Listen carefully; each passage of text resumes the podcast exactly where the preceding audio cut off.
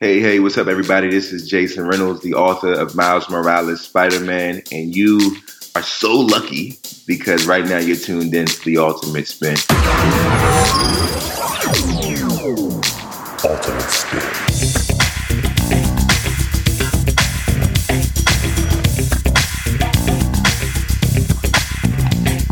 This is Ultimate Spin.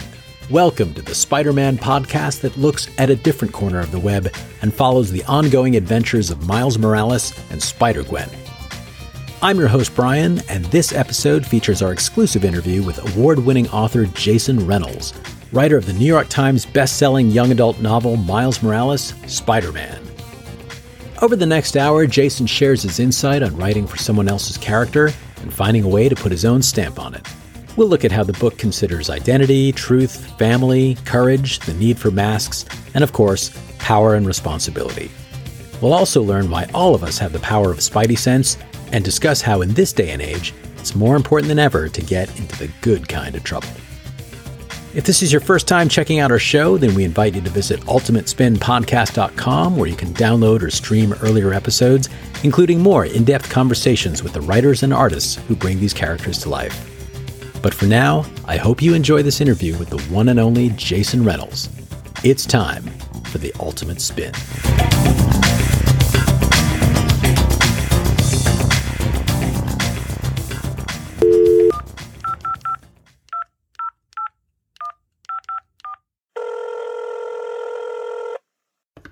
You, hello.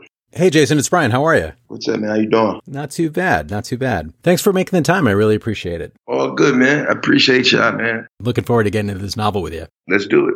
So, uh, we've been talking about your book on our show for a while now, which is not a big surprise. It's a Miles Morales podcast. So, yeah, of course, we're going to talk about it. The bigger news is a lot of people are paying attention, and we're recording this August 2017.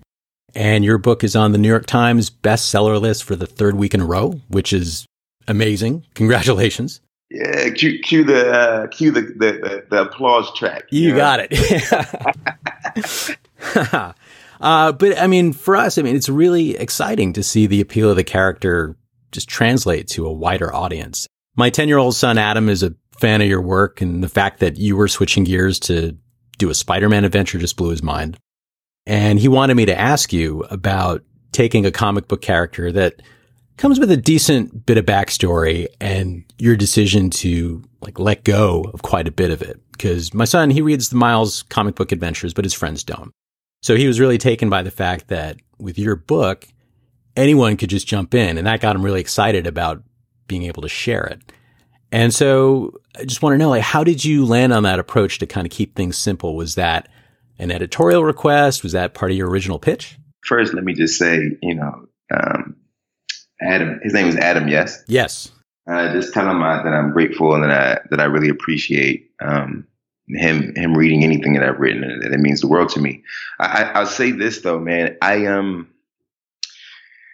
I so so in full disclosure, I wasn't like a huge comic book person. So I got to approach Miles sort of fresh, right? Because I didn't have the baggage, even though I know all the baggage was there. I know all the story um, existed already, and they sent me a box. Marvel sent me a box with all of the the backstory and all the different issues, all the different iterations of Miles, the different universes.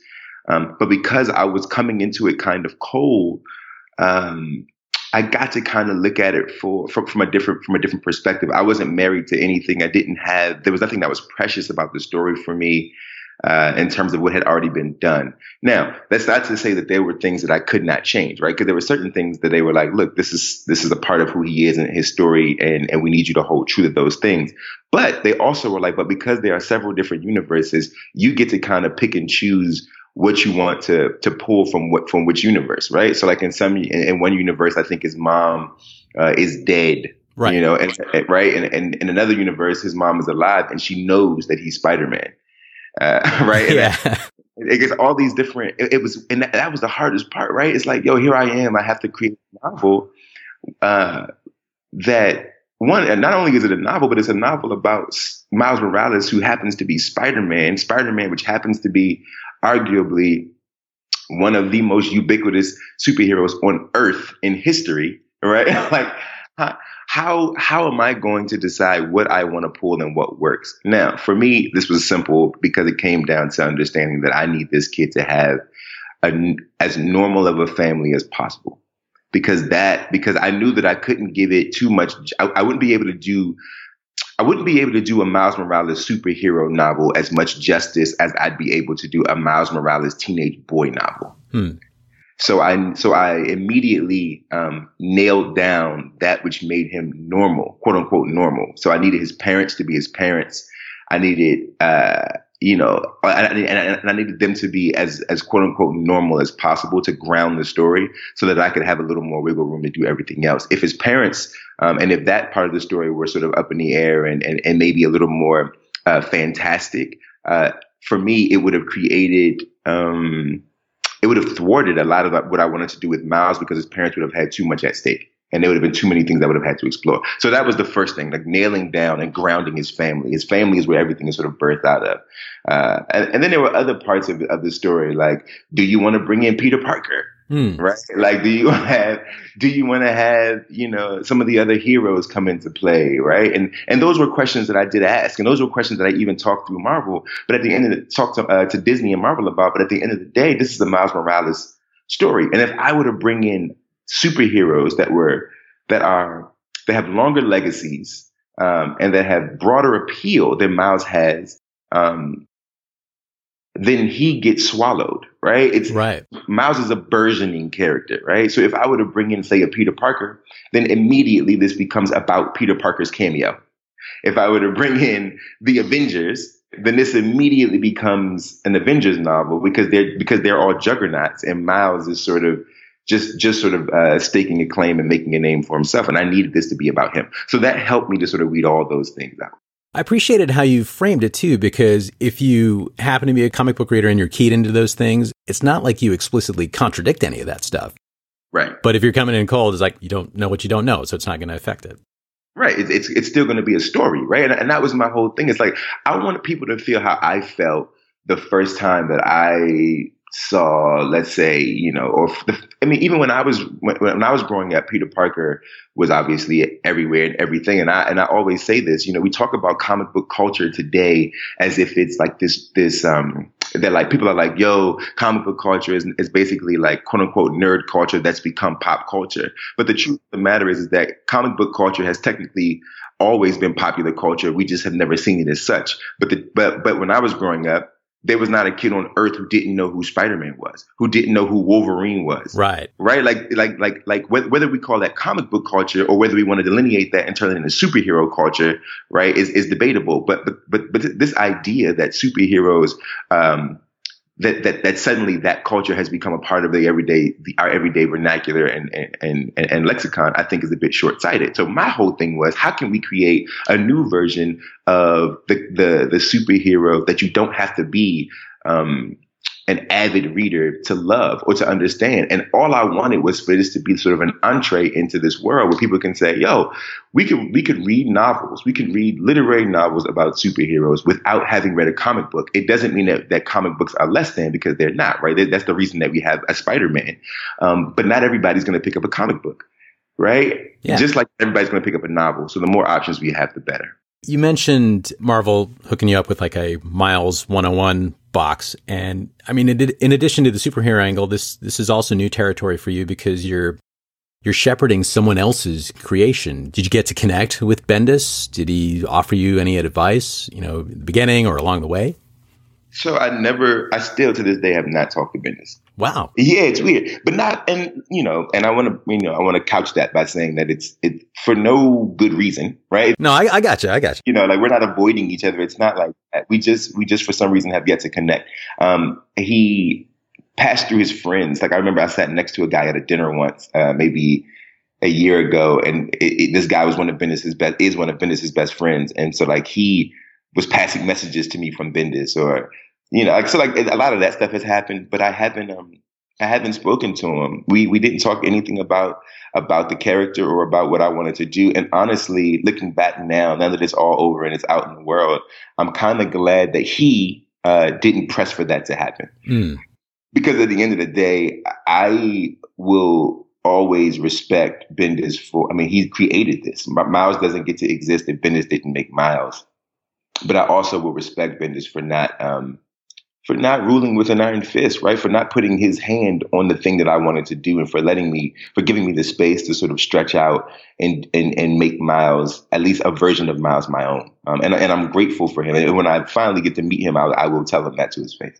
That's fantastic. I mean, as someone that's read the comics, I, I really enjoyed seeing you kind of color outside the lines a little bit. Little things, right? The characters using speech patterns that are more evocative of, of life in Brooklyn and Genki's a sneakerhead and, you know, Jefferson is a fair, but he's a tough dad and Rio's Sunday night dinners and Miles on the work study program. Like all of these things really shape the world. And, and again, don't explicitly contradict anything. They, they all work. Yeah. Yeah. So, I mean, you, you touched on it a little bit. Uh, was there anything that you really wanted to do that might have been considered off limits?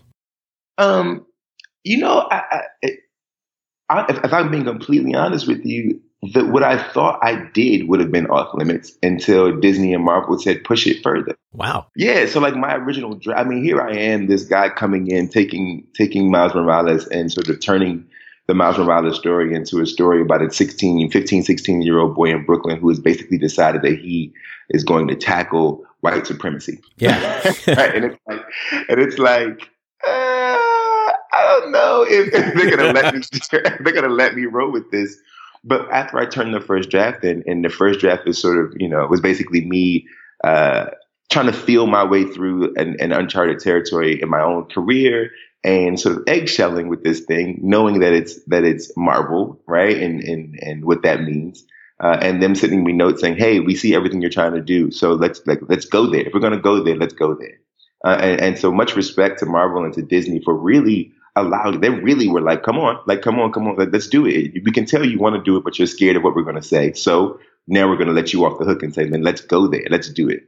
Um, and the other thing, the other thing that was important for me, and I, and I, I, I want to make sure this is clear because it, it's, it's, it's, to me, it's the most important part of the story and why I even took it on in the first place. I believe that it is important and, and not even that it's important, but that it is okay for us to nail down uh, the cultural textures of Miles. I don't think that, that that that shouldn't be a problem. It shouldn't be an issue. It shouldn't be something that we shy away from or we mm-hmm. tiptoe around. We have to be able to to really carve out what it means, what his cultural identity is, and what that means in relationship to his role as Spider-Man. And I think my I don't I, I only have one one issue with with Bendis's um, interpretation of Miles, and this is with all due respect, uh, because I also can understand the, argu- the, the, the, the argument on the other side of that coin. Um, but there's there's that one issue where Miles is fighting in, in, the comic. Miles is fighting a superhero. I mean, he's fighting a villain, and his his uniform is ripped. Yes, right, right. And this is and every time I've brought this up to comic book people, they had the same reaction with every. They immediately know, like, oh yes. there's this one moment, and the young lady films it. She puts it on YouTube. Genki's like, yo, this is amazing. There's this girl, you're famous, right? And and the, and the young lady says, oh my God, Miles Morales, you know, has brown skin. You know, we don't know if he's black or brown or he could be, you know, Indian or Pakistani, right? But he has right. brown skin. Um, and Miles's response is basically, what does it matter that I have brown skin? I'm I'm I'm Spider Man, and it broke my heart. It hmm. it hurt it hurt me um, because all I really wanted is is that acknowledgement that that it's for him to acknowledge what it means, and it doesn't mean that he has to turn it into a thing. But it, I would rather him say nothing. But that one statement, that one sort of dismissal of of his of, of his of, of his of who he is culturally, the dismissal of that uh, felt felt violent to me, and that was the this that was the thing that made me want to take the gig, and it also informed why I worked so hard to make sure that we that we heard his mother, that we that we heard that, that we saw the family dynamic in terms of the cultural dynamic of the family, right? Whether it be the Sunday dinners and the chicharron or yeah. or, dancing to Celia Cruz or the way that his father speaks to him, the way that um, he speaks about his his family, the way that that that that, that Genki is, and the way that they talk.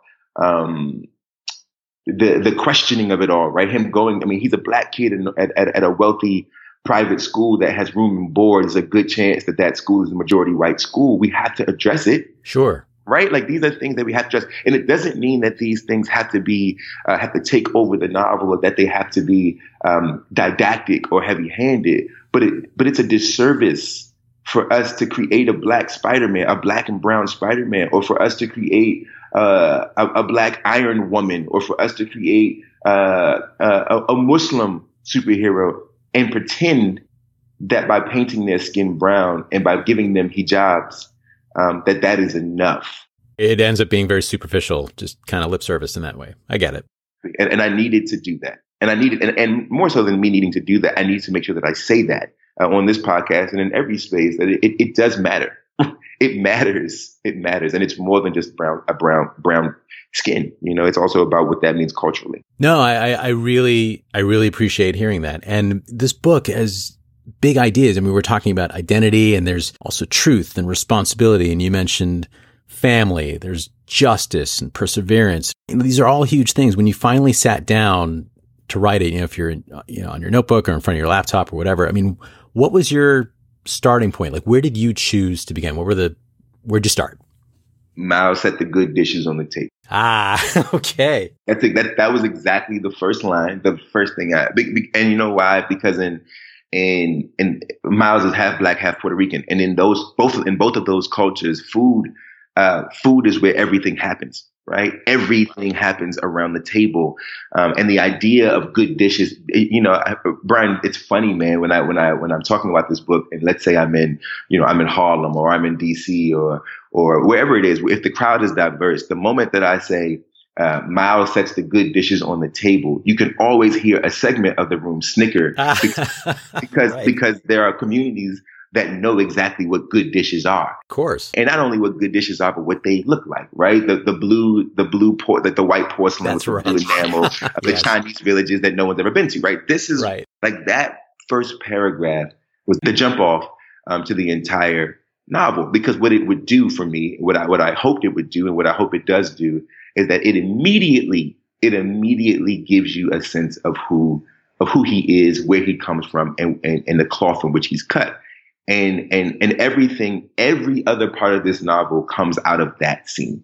Everything. Who he is. Because think about it right? Genki's there uh, his parents are there uh, the conversations they're having what happens to miles when he goes to the bathroom and, and prepares to get ready for school. Like the, the first chapter of this book specifically the first two or three pages literally sets us up to at least know who miles is. Now what miles does when he puts the mask on and becomes spider-man we all already know Right. Once once he becomes Spider-Man, we know what Spider-Man does, but what we don't know is who Miles is. And we get to know that this story is going to be about who he is from the very first line.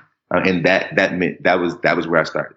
Every Spider-Man fan knows all about great power and great responsibility. And different writers come at those themes in different ways. And in your novel, you know, we see through Miles making certain choices, we see it through his parents.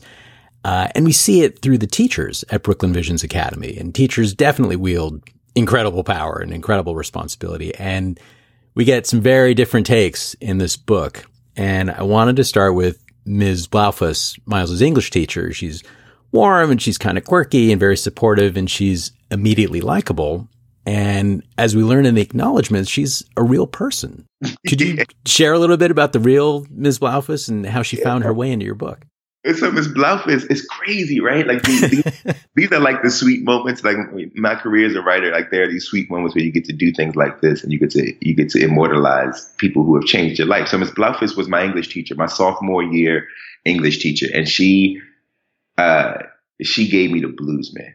No, my junior year, junior year, I think she gave me the blues. She was a young teacher. Oh my god, she was so hard on me. She was she was she was a young teacher uh, fresh out of Yale, and she was teaching at our school. And, um, you know, you, you got the sense that she knew coming into it that she was going to have to like lay down the law 1st mm-hmm. to, to let us know that we couldn't fool around, that she was not here to play games with us. But I remember coming home uh, the first two days of school and, and telling my mother, I gotta, I gotta switch out of her class. Right? Like I need you to, I need you to take me out of her class. I need you to switch me out of her class. And my mom was like, just give it some time. I'm sure she'll ease up a little bit. And I'm like, mom, this lady is hateful and, and mean and, and, and I just don't think she gets it like this, that, and the third, right? Hmm. And of course, as the year goes on, Miss Blaufuss becomes the greatest English teacher that I'd ever had. And uh, she, she pushed me in a way that no teacher had ever pushed me in my life. She and she saw the thing, right? Like Miss Blaufuss is the reason that I even had the confidence to pursue.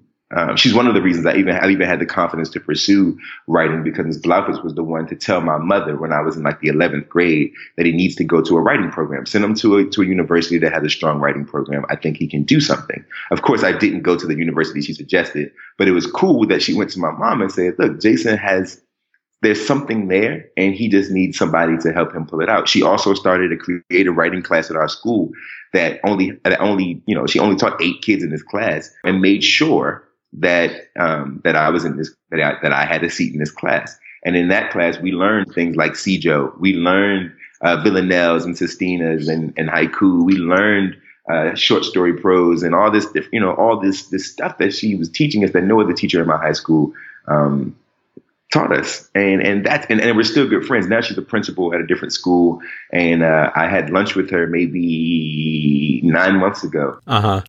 And uh, it was great just to catch up and and she's still the sweetest lady. And um, I asked her if I could put her in the book, and you know, that would be okay. And, and you know, and Miss Blaufuss was, was not nearly as sort of cool as. okay. Miss Blaufuss is kind of a, a, super sweet, but but admittedly nerdy, you know, sure. Like she's a nerd, you know. But um, but in my mind, when I think of her, she was this.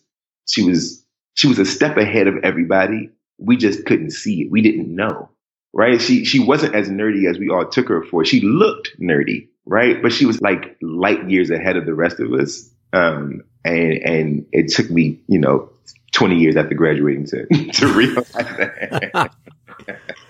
No, she's she's such a fantastic character in the book, and I'm glad she's there because she's got to balance out Miles's history teacher, Mr. Chamberlain, and this older guy and kind of creepy, and every line just forcing me to to raise an eyebrow. And this dude is pushing really uncomfortable ideas on his class, and he's unashamedly celebrating a very dark part of our country's history, which makes it more all the more upsetting when he's leaning hard on Miles. And I, I have to share this with you, Jason. I mean, as a reader, as a person of color that grew up in a setting where I was very much the minority, this character really rattled me in, in a, in a profound way because I had a similar dynamic with my third grade teacher.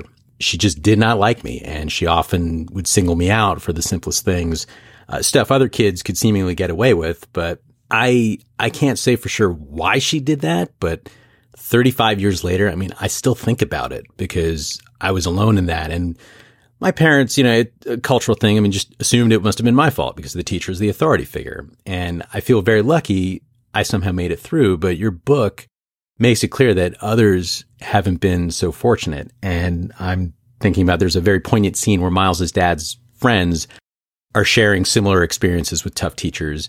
And you have a character called Sip who sums up his school experience in a very bleak way. For some of us, school is like a tree we get to hide in. And at the bottom of it is a bunch of dogs. Them dogs are bad decisions. So when people shake us out that tree for no reason, it becomes a lot easier to get bit. I'm curious to know. I mean, did you ever observe that sort of thing happen or even go through a version of it yourself? You know, I, it's funny. I don't think I was ever unfairly disciplined in high school. Um, in middle school, things were tricky, but that was because I was dealing with like family stuff and I was acting out. Um, but what I, but what I will say is I have, I've, I've been in the school system and I have friends who work in the school system and my mom works in the school system and all of her friends are principals in the school system. And, um, you know, there is something very strange. I mean, look, there's been all this research done about this these days, right? Where we've seen that the, the numbers have come out over the last 15 years, uh, where we where we now know for certain that uh, that children of color are disciplined at a much higher rate and much harsher um, for the same offenses and sometimes for lesser offenses as their white counterparts. Like that's just that's the research is being done, right? Like that's what's happening. We also know um, that there's a direct correlation between expulsion and prison. Uh, we know that the pipeline is something is, not just um, an idea, but that there there is fact and there's research to back up this the the notion that like prisons are planned off of fourth grade test scores. Uh, we know these are things. These are things we we know. I was looking. I was listening to This American Life uh, maybe two years ago, and there was a young lady um, talking about her children and discussing how her kid was her kid was in pre kindergarten and was being suspended every week uh, for things that this child was doing. And when she went to the birth to a birthday party for her with her with her kid and his classmates, all of their the parents who were right uh, were were sharing stories saying, "Well, my kid did this, this, and this, and got time out." right. And, and and she was the only and she was the only black parent in the school. Sure. Right. So and and, and I also think on top of all of that, I think that there are um, I've, met a lot of teachers who are black teachers, you know, single single black teachers in all white schools, and where black children come running to them because they feel like they're being unjustly, unfairly treated. And sometimes what it is is that not everybody understands how to uh, communicate with certain with kids from certain cultures, right? The, the codes are the codes can be uh, a little different. Look, we're not a monolith, so I can't. This isn't this isn't to blanket the culture, but I'm saying that there are there are codes that there are cultural codes in every single culture that either you know or you don't, and knowing those codes are greatly beneficial when it comes to communicating uh, and teaching and uh, disciplining young people, right? And, and I don't think that those codes are always known. Now, with all that said, I think that um, it doesn't necessarily matter the intention. What matters is what happens on the back end. And what happens on the back end is that 35 years later, you, you still remember your third grade class. What happens on the back end is, you know, young people who, who, who can't, who don't feel safe or comfortable in a classroom setting, young people who, who are afraid to raise their hands, young people who are, are, afraid to be wrong or saying the wrong thing, young people who find themselves in principal's offices or in detention or suspended or fearful of this of this shadow um, and phantom record that we all were told exists that actually does not follow you into adulthood. But all of us have been told that if you act up, you're, you're going to get a mark in your record, and that record's going to going to haunt you forever and ever and ever. Right? Right. All of those things play into who we are as adults um, and the decisions that we make. You go to go to prison and you talk to keep the guys in prison, and most of them do not have high school diplomas. And you ask them what happened, and you hear these kinds of stories. Um, and, and, and I wanted to talk about it, man, because it's happening. It's happening, man. I mean, you know, there's a part of me right in this moment that wants to dive into the rabbit hole of politics, but I'll spare you. uh, but but it's happening as we speak right now. Yeah right right now. I mean, and and and so that's where Chamberlain, you know, that I mean, even Chamberlain's name, right? A Chamberlain is it, it literally translates to the watch, watcher of the room. And that's what it means. It means overseer. That's what Chamberlain means. Right. Like that's a lot of this book, I mean, is about, we're touching on this now, like it's about defining yourself and not settling for the world, what the world may have already decided about you. And so you mentioned Chamberlain and I really appreciated how you you shine a big light on names in this book. I mean, Miles means soldier, and Alicia means nobility, and Yankee is just Yankee. And I've been reading this for years, and I'm embarrassed to say, Jason, I never made the connection with the real Jefferson Davis. Did that jump out at you straight from the beginning, or did it click as you were getting into the book? It, it, jumped out. You know, that was my. So there were, so there were a few things that really look. And this is uh, like again with all again with all respect to, to Bendis, right? The, the, difference between the difference between writing a novel and writing a comic book is that you don't have as long. Uh, like with a comic, with, with, writing a comic book and writing anything that is serialized, you have a, a long scope to build the story out, right? You could take years to plug holes in a novel, you don't have that kind of time. I can't put a novel out with holes in it because right. who reads it will immediately put, put, like stick their finger in those holes and say, "Hey, man, hey, man." This is inconsistent. This is, so, so, so, the, so one of the hardest parts about writing the novel was knowing for a fact from the very beginning. It was like, wait a minute, his father's name is Jefferson Davis. What the right? Like, I, I, I, there's no way that I can let it that I can let it roll because it's because in a novel it's going to be it's going to be like glaring, mm-hmm. right? The second thing was like, wait a minute, his mother's Puerto Rican. which means that culturally speaking, there's a good chance his mom is Catholic, which means that culturally speaking, there's a good chance his mom would take his father's last name, which means that her son whose name will be Miles Davis. right.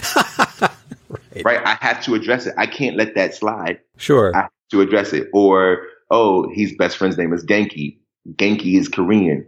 Genki is not a Korean name. Mm-hmm. And everybody who reads my book uh, those some of these people will be Korean and will say and, and will not know Spider Man, will not know the Miles Morales uh, comic books, and say why is his name Genki and Genki is not Korean. So I had to ask all my everybody, all my Korean friends, ask their their, their parents, their grandparents, is Genki a Korean name? And all of them said no, it's not. And if anything, it's probably a Japanese name. Interesting which means, and which means I, and one of my friends even said, yeah, there's a famous actor, Genki so and so, Japanese guy. Huh. Right. And so I then have to figure out how to navigate that, especially in a time where, where, where misrepresentation, uh, yeah. you right, will get you trounced. Right. And so I needed to make sure, well, all right, I have to somehow address this without, um, without coming across as, like I said, didactic or trite, right? I got to figure it out without making this thing trite. I got to make it matter. All these holes, I've got to make matter somehow. Um, and that's why you get the Jefferson Davis references. Uh, that's why, I mean, that's the reason that I was able, like, it was almost like the perfect storm. I said, okay, his, his father's name is Jefferson Davis. We're talking about the 13th Amendment. We're talking about the prison industrial complex. We're talking about the school to prison pipeline. All of these things work directly together, right? Yeah. Um, but but I have to do the work to figure out how to make this fit. I got to make these names work. So let me figure out how to make not just not just his father's name, but everybody's name has to matter, right? So I got to figure out how to make that fit. Uh, because I can't address Miles's name and his father's name without addressing the fact that Genki's name isn't isn't Korean. I have to figure out right, right. so it was it was you know novels are like putting together jigsaws, man.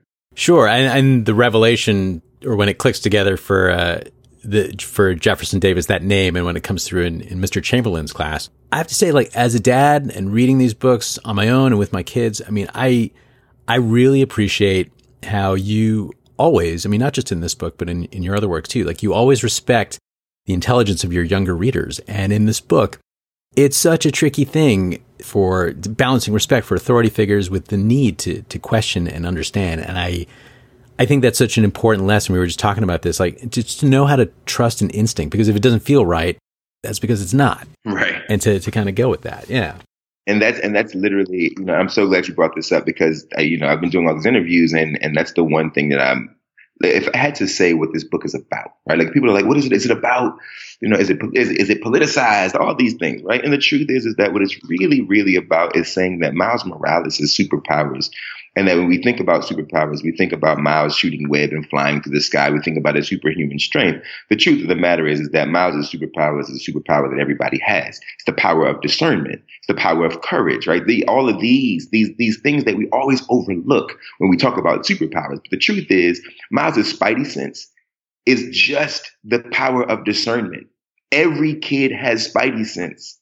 Everybody has it, right? It isn't this. We, we've we've turned it over time. We've turned Spidey sense into this like it, it's a hyper intu, a hyper intuition. Mm-hmm. But I think I think it would be almost a little more fascinating to think about the fact that Miles' hyper intuition exists in every single kid and everybody has this, right? This isn't right, and that and that he can't even beat uh, he can't even beat the warden with with his superpowers. They they can they, they do nothing for the war, right? Like his the web, his strength, none of it works. The only thing that works for the warden is the thing that all of us has, right? Will, the power of courage, the power of of of of of, of, of self confidence, of self awareness, right? The power of identity, of, of, of, of certainty in self, right? All of these things, the power of community, right? He says, we are Miles Morales. We are from Brooklyn. We are from, right? The, the, all this is a superpower that is what this story is about. You know, we were talking about poetry. I want to get into that a little bit more. You open the book with a very powerful excerpt from a poem by Paul Laurence Dunbar called We Wear the Mask. We wear the mask that grins and lies. It hides our cheeks and shades our eyes. This debt we pay to human guile. With torn and bleeding hearts we smile, and mouth with myriad subtleties. It's so simple, and yet very heavy. And at first glance, it read to me as the voice of possibly the defeated. But looking closer, it stood out to me as the voice of the defiant. Yep. And it ties together beautifully with the poem that Miles's classmate Alicia creates later on in the novel. What do you hope your readers, especially your younger ones, would take away from reading that? I mean, I think I think that there's um, that's a good. One. No one's ever asked that. That's a good one. I think at the end of the day, I I, I hope what they see more than anything is that uh, John John Lewis has this quote. You know, the, the, the great Congressman John Lewis. Oh yes, and um, he always says whenever you talk to him whenever you hear him talk, whenever you hear him speak, whenever you read anything he's written, he always says the same thing, which is basically we have to get in, we have to get into good trouble, right? There, there is, there is, there is trouble and then there is good trouble. And it is important um, that we get, it is important, right? It is imperative that we teach our young people how to get into good trouble. And I know that can be a complicated, complicated thing, but it is something that all of us have got to take up, right? We have to do it. I mean, so when I think about Paul Laurence Dunbar's "We Wear the Mask," right? What we wear, what what what what he's addressing in the poem is this sort of double consciousness, right? This idea that that in the context of his actual work, it was the idea that like black people during this time have got to wear the mask. You've got to grin and smile and hide the pain and this, that, and the third. But the greater context of it is, uh, all of us have to, to, to wear the mask. But what the mask does is it creates opportunity for us to blend, to, to, to, to be in spaces where we can then cause good trouble. Uh, it, it, creates like Miles Morales, like it, it tied it into to, to his mask, right? Like we wear the mask. This idea that when I put this mask on, there are things that I can do that perhaps I can't do as Miles Morales, and the idea that, or perhaps I can do those things without this mask on, and that this mask has nothing to do with an actual mask, but instead has to do with my ability to, uh, uh, to, to, for lack of better words, to, to infiltrate that which is uncomfortable and make good tr- and, and really get into some good trouble. And that that I think is, a, is, is priceless information for all young people, right? Everything that has ever happened in this country in terms of in terms of good things that have changed have come from young people getting in good trouble.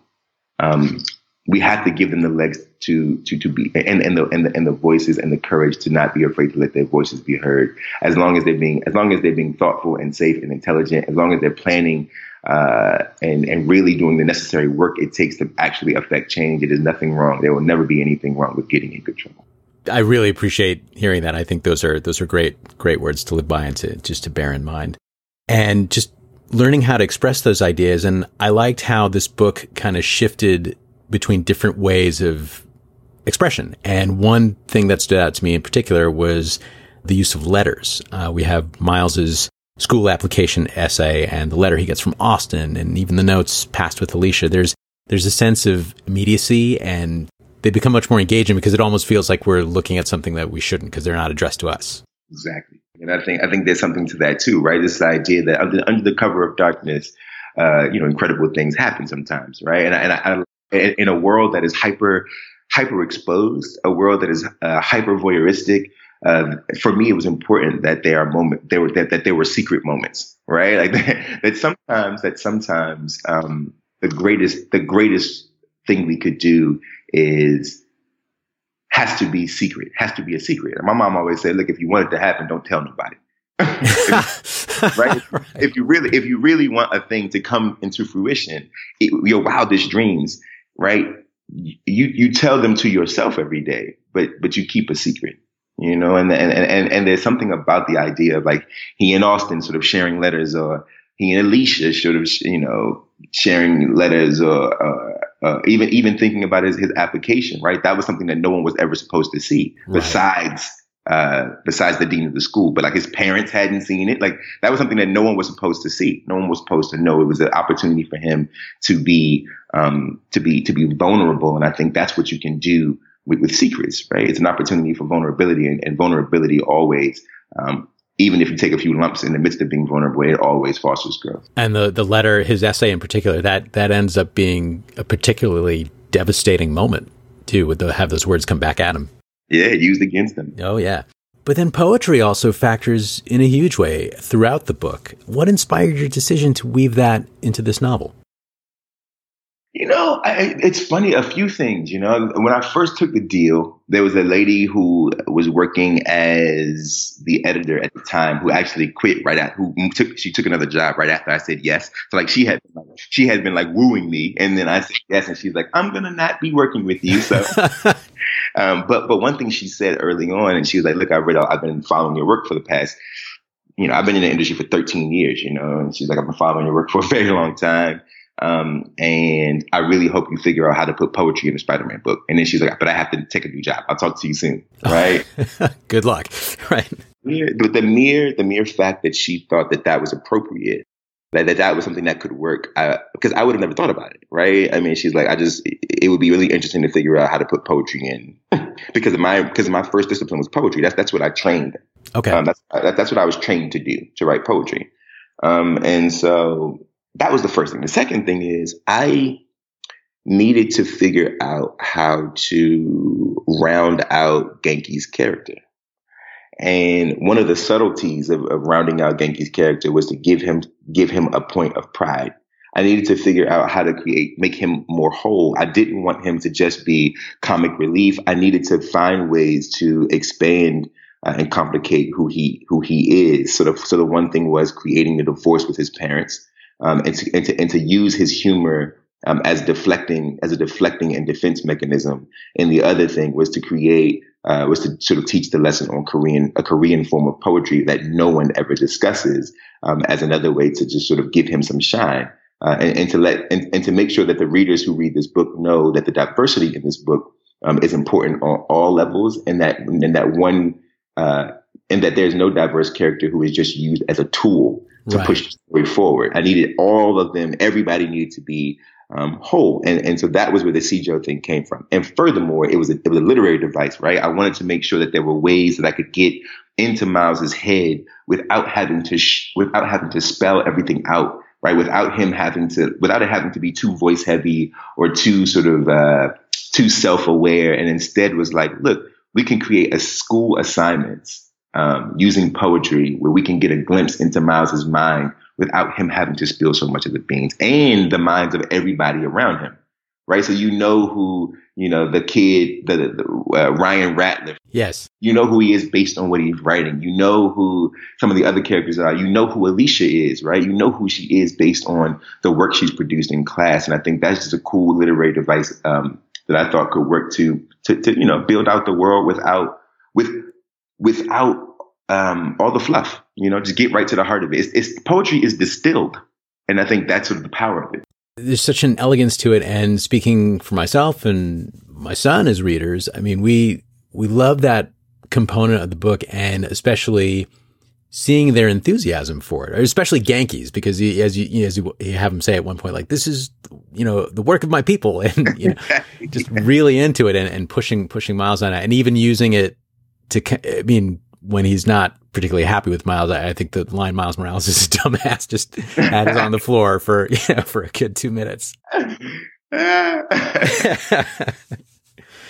um, to switch gears a little bit, I mean, it's a crazy year and the discourse is just more toxic than ever. And especially matters of just respecting each other. I mean, everybody wants to talk and nobody wants to listen. And comic books have always had that sort of vocal section of trolls for a while. And it sounded like this book came out and some people tried to kind of cross the lines over a little bit and, and waste your time just for the sake of it. And I'm just curious, like, is that, I'm assuming is like, is that a new thing for you? And what was your take on dealing with that?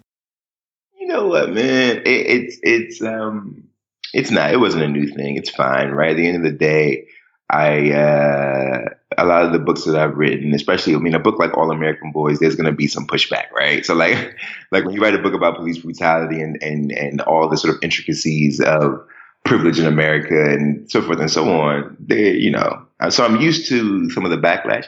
I, and, and honestly, I have to say that like the first week there was some, some of it and it died down. I, you know, I, I haven't seen I thought it was going to be even worse. The first week there was definitely some. I mean, there was a hashtag, right? Like the, the not my Spider Man hashtag. Oh, good um, grief! you know, like, and there was a lot of sort of trolls who were saying like Jason Reynolds sucks, and then you know I'm not reading it. It's like you, so I suck, but you haven't read the book, right? You're not just gonna right. you just know it's bad, you know. Keyboard warriors. Yeah, there's a lot of like Peter Parker's the only Spider-Man. Marvel is ruining. Uh, the legacy of everything by adding all these all this you know by being forced to add diversity and all this kind of stuff and honestly uh, there's a part of me there's a chip on my shoulder and there's a part of me that takes great pride in ruffling feathers. I, am okay with people being uncomfortable with the work that I've created because at the end of the day, um, when I see kids show up to the book signing dressed as Miles Morales, when I see, when I get letters from parents who say, my son has decided uh, my son, my son was upset that I even had to ask him who he wanted to be for Halloween this year. Mm right? When I when I when I see my Puerto Rican homeboys, um, you know, and, and homegirls, basically, you know, tear up at the notion that there could be someone to represent them, right? Because we don't, like that's a whole other thing, right? It's like, and the fact that they're, that they're, that there's Spanish in the book and that there's food in the book that, that, that they grew up eating, right? Right. That stuff, uh, outweighs, you know, silly trolls who and, and, and, honestly, it's okay for them to not like it. It's okay. I, am okay. It's art. I make art, and people don't have to like everything that you make. And I'm totally cool with them not liking it. I just wish that they would at least give it a chance. Like, would at least read it. Sure. sure. at least let me give you a reason to not like it, right? But like to not like it just because it's not Peter Parker. Um, and, and, just because I'm not naive enough to believe that it's just because it's not Peter Parker and not because it's, it's it, cause, cause, and, not because this kid doesn't look like Peter Parker. Uh, you know, that's the thing that bothers me the most. It's just a, it's just a bummer, you know. It is. Uh, it is. And I mean, at the end of the day, you're, you're doing the book that's right for you. And in addition to your editors, I'm sure you're running things by my family and friends and by colleagues. Do you, as a writer, find value in published reviews? Um, yeah, yeah, I do. Look, I, I, would be disingenuous to say that I didn't care about published reviews. You know what I mean? I think that uh, it does matter what they say. It matters. It matters to me. And I know people always like it shouldn't matter, but it does. I'm human, right? I'm, I'm, a human. I'm a human being who who makes who makes something uh, and puts it. And, and that thing that I make is public, and so it does matter to me what the public thinks and what these people who write reviews think. And I've been um, I've been fortunate that for the most part they've been pretty good, you know, because it does matter, especially the reviews that come from people who specialize in superheroes and comic books. Right? For this particular book, it's different because because it is such a um, because there are experts, there are people who are aficionados on this to- on this topic. And most of those people do not write for the New York Times. Right, it's true. right, and so the trade. So, so when people who work in this particular um, world, this particular medium, uh, write reviews that are good or bad, it does matter to me because I, I, their opinion matters. I mean, you, your opinion matters. You have a podcast about this character. It matters to me what you think about this book, right? And that's and and that's just the re, the reality. Um, I was super stoked though that it, it, crossed over and got a um a starred review from Kirkus. Yeah, because Kirkus is the hardest. They're the hardest set of reviewers in literature. And the fact that they even took the time to review uh, a work that was in genre, which they ne- almost never do, right? The fact that they reviewed a genre novel uh, about a superhero, about an, about a, uh, you know, one of the superhero institutions at that, for that matter, um, and gave it a star was a huge win for me. And not just for me, but a huge win for everybody who works in the comic world, everybody who works in, um, in superheroes because what it says is this is to be taken seriously. That this isn't like enough of the whole like the, the, the BS hierarchy of like what's literature and what's not. I talk all the time about how we have to stop with the walls about what should be read. When we, if we're gonna if we're gonna promote literacy, then all literature has to be on the table, including comics and graphic novels and and gaming manuals and anything else that we need to get young people interested in letters. Uh, we should use period. And so the fact that Kirkus reviewed it and gave it a star literally says this is to be taken seriously. And that matters. It matters not just for me, but it matters for all of us. The kind of extension of that question is Does that affect your approach for your next work? Nah. Nah, you do what you got to do.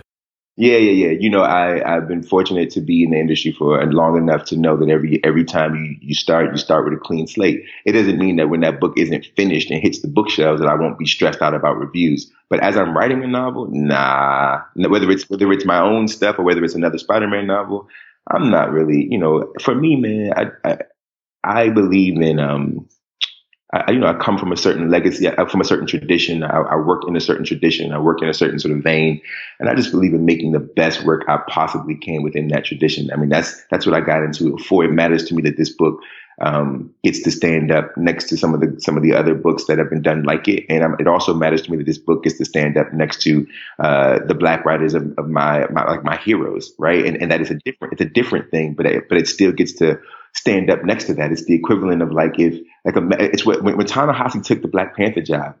I, I, I thought my head was going to blow off. Oh, we all did, right? Because because because what he because what that means is working in the tradition. I also can put that tradition in this space. It would be the equivalent if James Baldwin wrote Luke Cage.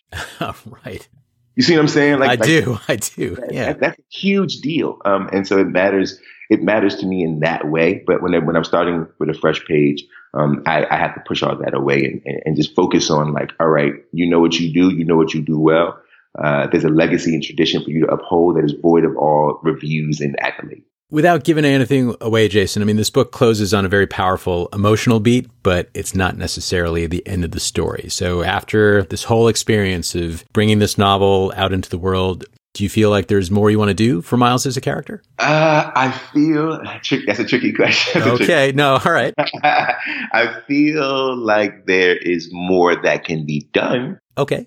For Miles as a character, um, I do not know if it will be me to do it. I I'm not opposed to it, but it hasn't come down the pike yet, right? So we just so Marvel and Disney are really, really, really, really secretive, and I will know when at the very exact time that all of you will know whether or not there will be more Miles Morales in this form.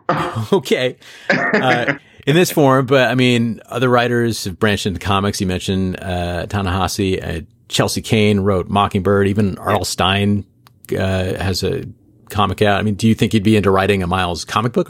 Yeah, I think so. I mean, we're talking. We're, we're it's on the table and, and not necessarily, I don't know if Miles is on the table because I don't know if, um, I mean, I, you know, that's his baby, so I don't know if it'll be Miles, but I, there's there definitely some talks. I mean, uh, I'm trying to think. I can't say too much, but okay, no, no, I I I understand. It, it, it, it's definitely on. There are some things on the table, and with comics, with comics, I'm just trying to figure out: can I, do I have the skill set? Like, can I, do I have the chops to write? It's a different, it's a different medium. I'm thinking like I'm sure all the stuff in the big box they sent you, right? You get superhero battles and the end of the universe. And I think at one point like an interdimensional being eats New Jersey. So like I haven't really seen that stuff in your work yet. So but is there is there an appeal for you with that kind of thing? There's an appeal. There's an appeal. Um I don't know if I would there's an appeal as long as I have this the sort of uh I, I, just need the wiggle room to do it my way. I, you know what I mean? That's all. I, I want to do it. So, so, so let's put that on record. I do want to do it. I just want to do, be able to at least do it my way. Um, and that doesn't mean that I'm, I'm, not open to their way. I just I, there has to be a medium. Like I don't want a monster eating New Jersey, right? That's not yeah, sure. See what I'm saying? Like that's not that's not really what I do but I definitely, I mean, Black Panther to me was perfect. Like the, what, what they were doing with Black Panther, what, how it was, how it felt, it felt really, it felt like phantasm, but it also felt like reality in mm. so many ways. Um, and that's sort of where my sweet spot is. We'll keep an eye out for that. But I mean, in the meantime, you've, you've got a busy year because Miles Morales just came out, but you've got one, two more books on the way. Yeah, man. A book coming out Tuesday. Yeah, we got Patina, which is the second book in your series. It's a, about a group of high school track runners, and yeah, we pretty much mainlined Ghost uh, in our house, so we're we're pretty stoked for that. So. That's awesome. Yeah, Patina's coming Tuesday, man. It's a very different uh, perspective. Patina's story is a lot different than Ghosts, and um, it'll be. It was really fun to write a, a write a girl and to Well, actually, all like I wrote all girls. Is I mean, you see Ghost and you see Lu and Sunny. They're all there, but it's mainly focused on the girls on the team, and it was really fun to do that and really different, obviously, and, and yeah. interesting. Um, so yeah, man, Patina's coming, and then Long Way Down's coming in October. Long Way Down. You can you talk a little bit about this because not only is the premise fascinating, but the format. I, I read about this, and my jaw just hit the ground. I mean, this is. Please, please tell us about it. Yeah, so so Long Way Down is a story about a kid named um, named named Will who loses his brother. Uh, his brother Sean is murdered. Uh, unfortunately, gun violence, gang violence, that kind of thing, and he he decides the next day that he will avenge his brother's death. You know, it's like there are rules when you live in certain environments. There are codes and there are laws that that we govern ourselves by. And and and you know, in his environment, it's like, look, no no crying, no snitching, and you always uh, seek revenge, right? You you always retaliate. And so he's decided to uphold those rules, uphold those laws. And so he gets on the elevator with his brother's gun. Uh, and when the elevator door closes, the entire story sort of begins and it takes place from the seventh from the eighth floor to the ground floor and every single floor somebody gets on the elevator and this is a person that he knows but he also is aware that that person is no longer alive and um, was a victim of, of gun violence and so the whole novel takes place in about i think it comes to about 71 seconds wow it's, it's, it's like a 300 some odd page novel 71 seconds of this kid's life um, as he's as he's you know going down um, to the ground floor to, to, to take care of his brother's killer. Uh, and it's all written in like really sparse verse, um, really, really, really punchy language. Uh, every single word is exact. I edited, I edited this thing like 20 times, 30 times. I mean, like we're talking about editing and editing and every single word is exact. And, um, yeah, man, I'm excited. It's, it's, it's a different kind of novel. It's a different way to think about novels. It's a different way to think about. I mean, instead of me writing a slice of life that takes place in a day or a week or a month or three months or you know a season, you know, this is a slice of life that takes place in a minute. Yeah, in a minute. Because when you're that age, and for anyone who's experienced trauma out there, and I know a lot of us have, when you're that age, when trauma happens, a minute is a long time and a lot of things can happen in in, in one single moment. Um, especially when you're 15 years old and you're in the middle of trauma. Uh, and that's sort of what this is about. It's just cool and exciting to see someone push the format like this. And we're just really looking forward to, to that one. Thanks, man. I mean, with all this stuff going on, do you even have time to read for yourself these days? Yeah, man, of course. So, who are you reading? Like, who should we be checking out? You know what, man? So, there's a lot. I mean, look, there's a lot out there right now. Um, there are a lot of good books coming out soon. I mean, Dear Martin's about to come out. Nic Stone wrote a book, wrote a book, her debut novel, Dear Martin, which is all about sort of black boy in Atlanta, Georgia, who is trying to figure out is it best to live by the letters and teachings of Dr. King uh, in the middle of such a tumultuous time, which is really good. Uh, there's uh, what else is coming? Um, Tiffany Jackson wrote Allegedly, which came out earlier this year. Ibi Zoboi wrote a book called American Street, which is brilliant, which came out earlier this year. Obviously, Angie Thomas's The Hate You Give, which is number one and has been number one on the list for a very, very, very long time at this point, is, is worth checking out. Uh, Kwame Alexander's Solo is, is pretty sweet, really kind of uh, an interesting take on a love story uh, written in verse. Um, uh, Matt De La Pena's got a new picture book coming out, and I know most of your audience is too old for picture books, but this is one of those picture books that all of us should be reading. Okay. It is it is gorgeous, and it's all about um, it's all about a kid trying to explain what love is. And it's so beautiful. Like, it's like, it's like emotionally beautiful. Um, really powerful stuff. We could all use a little more love in our lives, uh, especially when we think about it through the eyes of a child. I think it, we'd all, we'd all be able to accept it more willingly if we understood it through the eyes of a child. Yes. What's that one called? I, I think it might just be called Love. Yeah, just, but it's Matt De La Pena. I mean, dude is, it's just genius. Uh, and but I currently am, am reading a book by an old book by Langston Hughes called Simple's Uncle Sam. And it's a collection of these really, really, really short stories about the same person whose name is Simple. And it's genius. It's genius. And I am reading it because I am contemplating figuring out how to write something similar like this. Like, how do you take a, like, let's say you pick a character, like, I don't, like, let's say Ghost, for instance, right? And you write a book that's just Ghost pontificating for 200 pages, but they're all these individual stories of ghosts, of the inner workings of Ghost's mind, his ideas, right? Mm-hmm. What is, how does he view the world? Um, I think that we have to start thinking about shorter fiction for young people, especially for reluctant readers. I think we all should probably try to figure out. I mean, like verse verse works, um, but I also am interested in like how can you tell a whole story in two or three pages? Uh, because I think that young people need to understand what it feels like to complete something. And if you can do that and you can put a, create a collection of that, of those stories all around the exact same character, then you can kind of get them to, to, to break it up and chunk it out into stories that are chapters and complete an entire novel that way. And, and there's something to that, I think, that we don't necessarily explore when it comes to young people's literature that Langston Hughes was doing in the 1940s.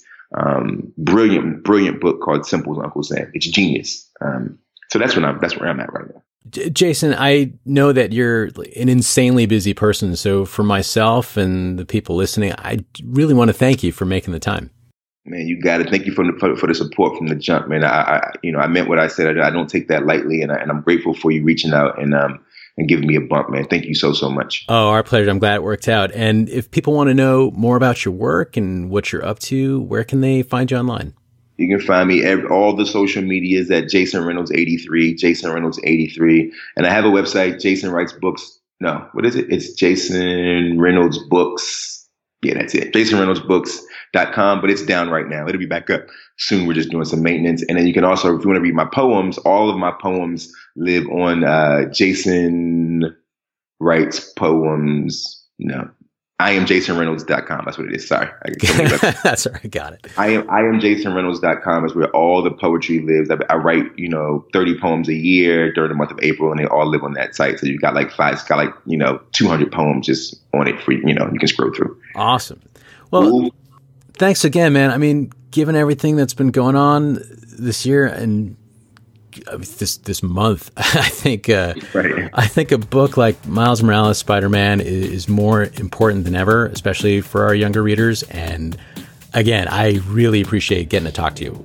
I appreciate that, man. Shouts to Kadir Nelson on the cover. Yes, Kadir Nelson. You know what I mean. But we're wishing you all the best, and we look forward to seeing what's next. Thank you, bro. Take care, man.